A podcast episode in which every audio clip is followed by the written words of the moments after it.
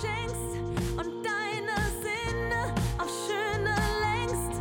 Wenn du die Idee von dir überschreibst, da ist viel mehr möglich, viel mehr möglich. Ja, hier ist sie, die Podcast-Folge Nummer 19.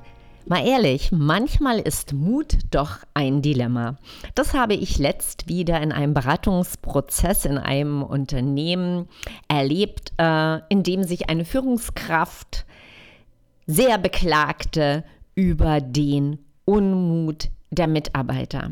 Ich kenne aber auch andere Beispiele, in dem Chefs gar nicht wollen, dass ihre Mitarbeiter mutig sind. Ja, aber was ist jetzt richtig und was ist das Rezept?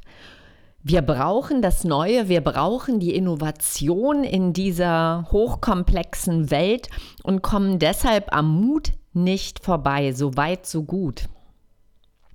Wenn aber Menschen lebenslang geprägt sind, nicht so mutig zu sein, weil sie vielleicht im familiären Umfeld autoritäre Erziehungen genossen haben oder weil sie in ihrem Berufsleben ja vorrangig autoritäre oder omnipotente Chefs, die alles selbst entscheiden und ähm, immer stark weg- und richtungsweisend sind, teilweise bis ins Detail, dann brauchen wir uns nicht wundern, wenn Mitarbeiter, die immer zwischen vielen Vorschriften, Anweisungen und Entscheidungshoheit gelebt haben, keinen Mut aufbringen können.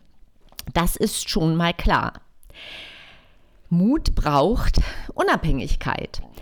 Aber zum anderen ist es auch so, dass es eben Chefs gibt. Und das wiederum erlebe ich auch ganz oft im Mittelstand, gerade in familiengeführten Unternehmen ähm, oder in den höheren Führungsebenen, wo Verantwortung sehr stark an ja hohe Summen gebunden ist, dass man den Mitarbeitern eigentlich gar nicht so viel Mut zusprechen will, weil man selbst ja Sicherheitsstrukturen geschaffen hat oder liebt, um abzusichern, um gegenchecken zu können. Und der Mut des Mitarbeiters ähm, könnte eine Gefahr darstellen. Aber jetzt mal ehrlich, wie wollen wir in diesen streng hierarchisch geprägten Unternehmen das Neue und die Innovation einladen? Wie soll das eigentlich gehen?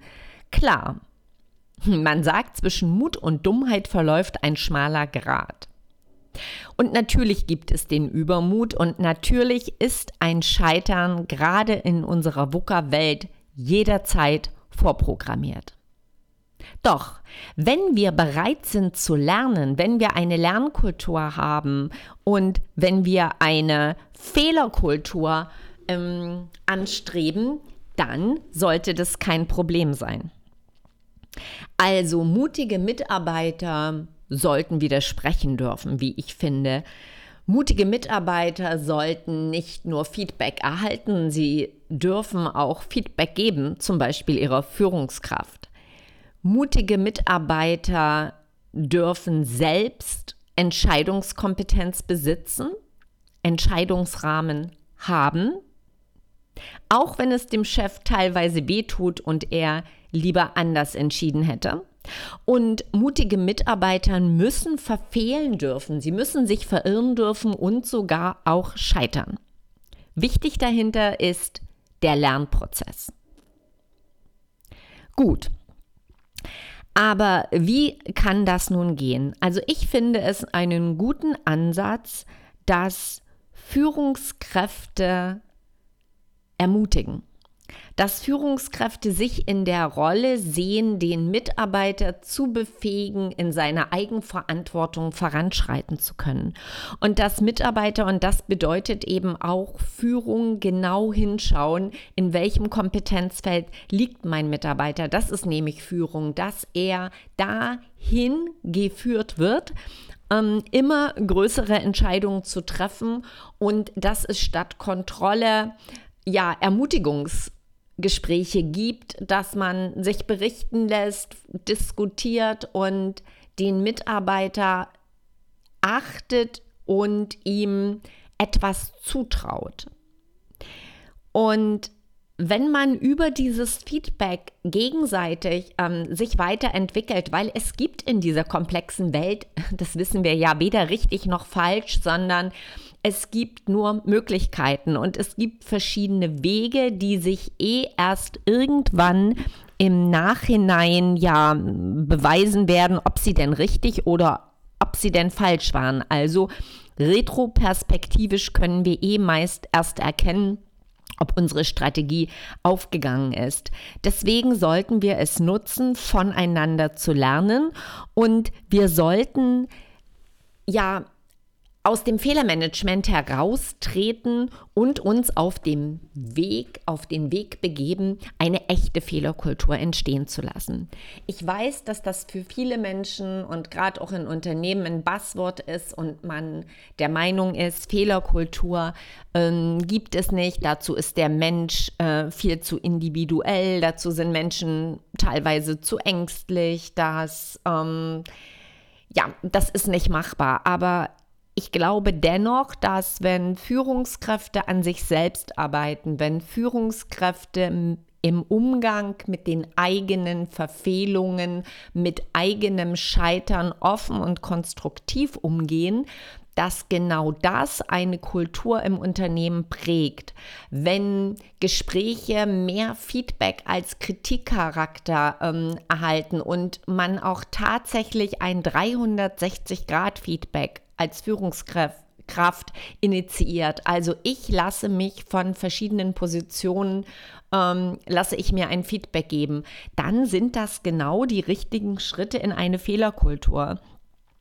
Und wenn es endlich aufhört zu fragen, wer hat das gemacht und wie konntest du das nur tun und wir viel mehr zu der Frage kommen, was gilt es jetzt zu tun und was müssen wir tun, damit es nicht mehr passiert. Das wäre für mich eine Fehlerkultur. Wir brauchen sozusagen Räume, die vertrauensvoll sind, wo Menschen vertrauensvoll im Umkehrschluss angstfrei agieren können. Und da schließe ich einmal die Führungskraft und den Mitarbeiter ein, weil ich sage, der Mitarbeiter braucht das, dafür hat die Führungskraft oder der Manager Sorge zu tragen, aber andererseits braucht die Führungskraft das auch. Das heißt, ähm, im Gegenzug sollten Mitarbeiter auch mit ihrer Führungskraft gnädiger sein und die nicht so auf dem Präsentierteller immer bewerten und ähm, ja ihre Leistung dann daran festmachen. Also ich hatte letzt wieder so ein Beispiel wo mir eine Führungskraft in der Sandwich-Position halt dann so ja nicht ganz wortgetreu sagte, ähm, ja, Chef kriegt das ja selber nicht hin, warum soll ich dann? Und diese Art der Kommunikation und diese Art der Vorbildwirkung ist aus meiner Sicht nicht die richtige, sondern dass wir uns gegenseitig befruchten, dass ähm, ja Motivation von unten nach oben und von oben nach unten wirkt und dass ähm, wir uns unterstützen, risikokompetentere Entscheidungen zu treffen. Und es ist ja nach wie vor so, dass eben genau dann, wenn du dich als Führungskraft traust, deinen Mitarbeiter ähm, an der längeren Leine zu lassen, wenn er in Eigenkompetenz entscheiden kann, dann gewinnst auch du, weil du schaffst dir Freiraum, du förderst deinen Mitarbeiter und du bringst das Unternehmen voran, weil Einzelentscheidungen, die immer nur aus deiner Wahrnehmung geprägt sind, werden halt nicht ja das Nonplusultra sein. Ja, was bedeutet das zusammengefasst? Mut im Unternehmen zu kultivieren heißt, Feedback zuzulassen in alle Richtungen, das auch einzufordern heißt, gemeinsame Entscheidungen treffen, heißt aber auch, Mitarbeiter mehr Eigenkompetenz zuzugestehen, heißt, sich auf den Weg zu machen zu einer Fehlerkultur und das Fehlermanagement zu vergessen. Ich denke, das sind gute Wege, sind richtige Wege für die Ermutigung in Unternehmen und damit schaffen wir einen guten Nährboden für kreatives Gestalten und für die Innovation.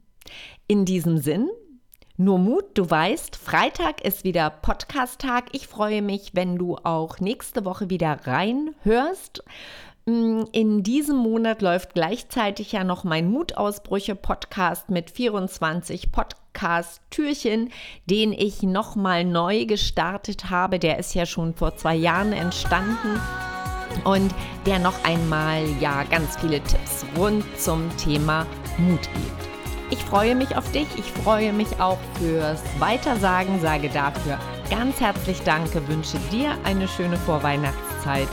Nur Mut, deine Simone Gerbers.